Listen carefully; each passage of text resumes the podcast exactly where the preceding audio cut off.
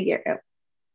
Welcome to the Seven Figure Salon podcast. I'm your host, Helena Gibson, founder of Strut Hair Solutions and creator of the Seven Figure Salon Academy. If you are new to this show, this is where we give you tips, tricks, and inspiration to help you to build a strong foundation for your beauty business. With me today for episode 24 is Kayla Gokin, our store manager for our Solana Beach location. Hello, Kayla. Good morning. Good morning. Okay, so that was a challenge getting me set up this morning, right? okay. We'll get okay. it one day, you know. We'll get it one day. Well, I decided to move into my office because I feel like the um the lighting is better in here. It is better. You look great. Thanks. I just have no background, so that will be my project when I come back from Fresno is to decorate my wall. There you go. It looks yes. like yours. Do you have a cat on your wall? no, and nor shan't I. Shall I? However, yeah, no, no cat on the wall, but your cat's pretty cute, so I can see why. Yeah. Okay. So this week we are going to talk about pricing because I feel like that's super uber important, and I don't think that enough salon owners, business owners give any time to their pricing. So I was looking up some statistics, and eight out of 10 salons, their businesses are failing right now. And that's from September of 2020, eight out of 10. So, in my opinion, they don't, I don't think most businesses spend time on where their pricing comes from. And as you know, in our staff meetings, especially since I introduced the consultation fees, we spend a lot of time drilling down on pricing and customers' reactions to it and so forth. So today I thought I would share three tips that I use when I'm picking pricing for either services that we offer in the store or products that we're offering. Great. Okay. All right. Cool. So the first one is price skimming, which is a strategy that involves charging a, lot, a, a higher price when a product is new because what you're trying to do is skim all the people that will pay that premium price. Okay. So think about that with like keratin treatments, hair treatments. So I had my first one like 12 years ago because I had like totally gross frizzy hair, especially living by the water, right? Frizz is out. So when I first did my first Brazilian treatment, I think I paid like $350 because of the length of my hair. But now they're like $100. Did you guys do that yeah. in Chicago? Right? You guys. Yeah. yeah. Okay. And I'm glad that you said that because the length of your hair, because you should oh, be yeah. charged more because you have more hair. People. Well, just like the wig you colored last night, right? And we were just talking about how much time that took. Yep. That's huge. And it's the same thing with extensions. Like right now, hand tied hair extensions are a huge thing. They're getting a premium price well, hand tied hair extensions have been around in the ethnic market for the last 20 years. I mean, as long as I can remember. Right. But because it's new into this market, Great Lengths hair extensions. Did you guys ever do those at your salon? Mm-mm. So when I first started and first moved to San Diego, I literally could get $3,000 a head. Yeah. Uh, 3000 awesome. which now it's down to three to six dollars a strand where every client, you know, they're, I don't know, they, they just won't pay it now. So the goal with price skimming is to get the maximum amount of from clients who are willing to pay for the product sooner and have it first. And then later, then they start following off. There's market saturation, and eventually, right. like the hand tied will come down, keratin came down, like gel nails.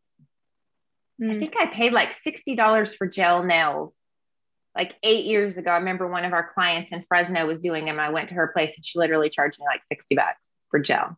Yeah.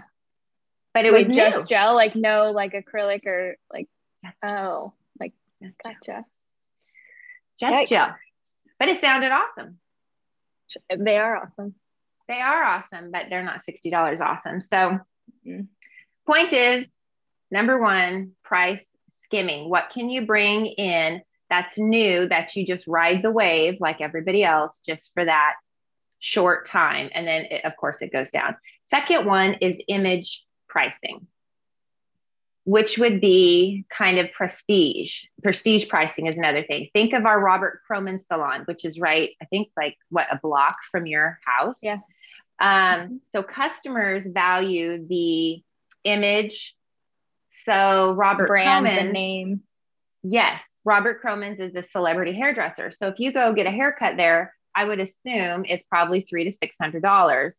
Where if you go to one of the salons just right here on the corner, it's not a super cut, but there's no prestige. Nobody knows really who that is.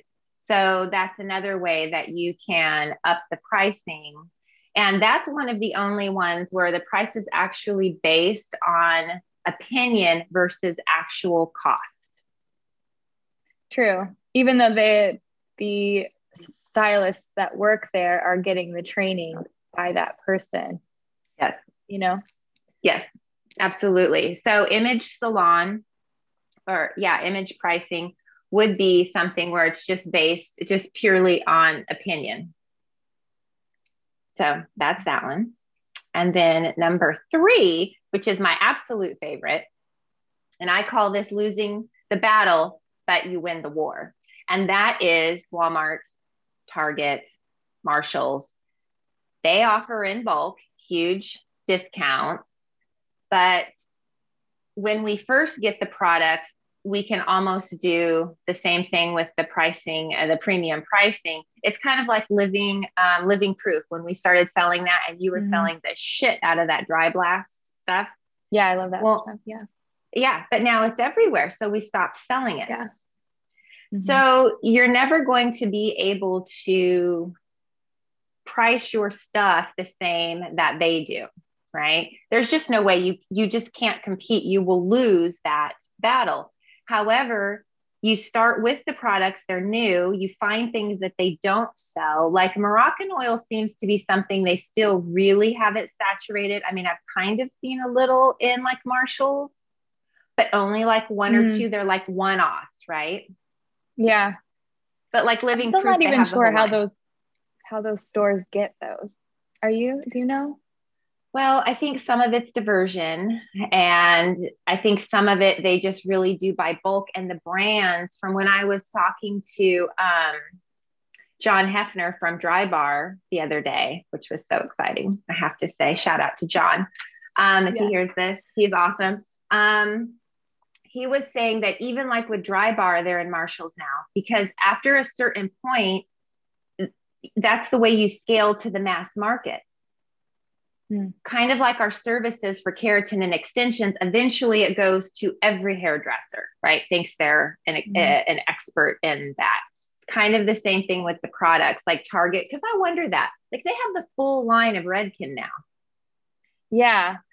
I've always seen like through social media and stuff, like be careful where you buy these brand names mm-hmm. because they could be like old or expired or like, yes. you know, like I just, yes. I didn't know.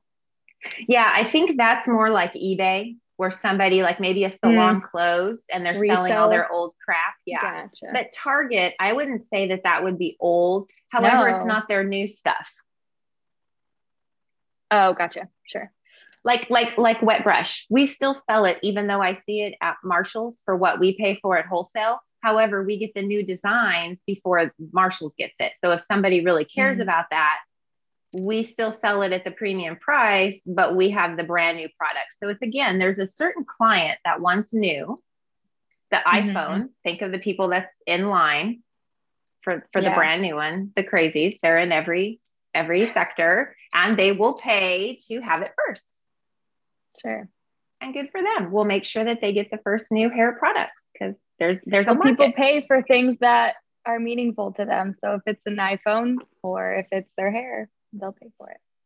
Well, I do like the new iPhone now. I mean, that's nice. I didn't wait in line for it, but when my last one broke, I was happy to get the upgrade. The camera's awesome. You know, you so the, I mean, you know, you get what you pay for.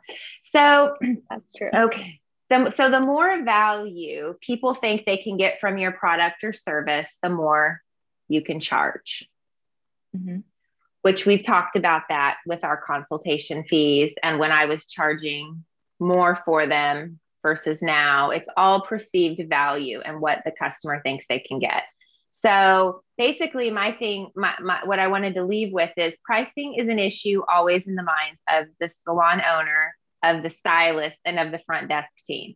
Where did the pricing come from? You have to get buy in, but you have to be really careful because margins are slim. And if you don't price your stuff properly, you'll either overprice and turn clients away, which then you'll lose profit, or you'll undercut like we saw with one of our hair things that we did that was way under online that we were charging. But we looked at what we pay what the value is and we still set under the online price because that felt comfortable for us. So you really have mm-hmm. to put thought and effort into your pricing. It's so into important. retail pricing yes well and, and service. your service pricing that's even service. to me you have to charge what you're worth so that's an even that's a different story too that's a whole different story. I didn't even touch on yeah. that one. yeah, I know. that, that's a whole other episode. Speaking of the four and a half you. hours of the wig coloring, you know, I have to charge for that time. I have to charge for what I'm worth. And it's not about how, like, my one of my favorite things to touch on that is it's not about that it only took 20 minutes to do the haircut. It's about all the education so that you can do that haircut in only 20 minutes. mm-hmm. Mm-hmm. Yeah, Picasso said that about the napkin when he drew the napkin and slide slid it over to the guy, and he said that'll be a million dollars. And the guy said a million dollars. And he said it took me a lifetime to do that, to learn that. So you know, anyway. All right. So if you would like to go deeper on pricing with myself or Kayla, you can visit our website, the Seven Figure Salon. We have a button there where you can get a free um, discovery call with us, 30 minutes, and we can talk to you about different options that we offer and see where we can uh, do with your business goals. If you got value from this episode and our pricing strategies that we shared today, please leave us a review, hit subscribe, and um, yeah, I guess we'll do a short one this week because I kind of like, I think I drank too much coffee this morning. So I was just like, bam, bam, bam, bam, bam. That's what I told Ross. I'm like, I think I had too much tea. I was like, let's go yeah, let's go. So yeah, well, we'll see you um, next week. Any parting thoughts, Kayla, on um, pricing? Charge what you're worth for your services and do what you got to do. exactly. All right. We'll see you next week, guys.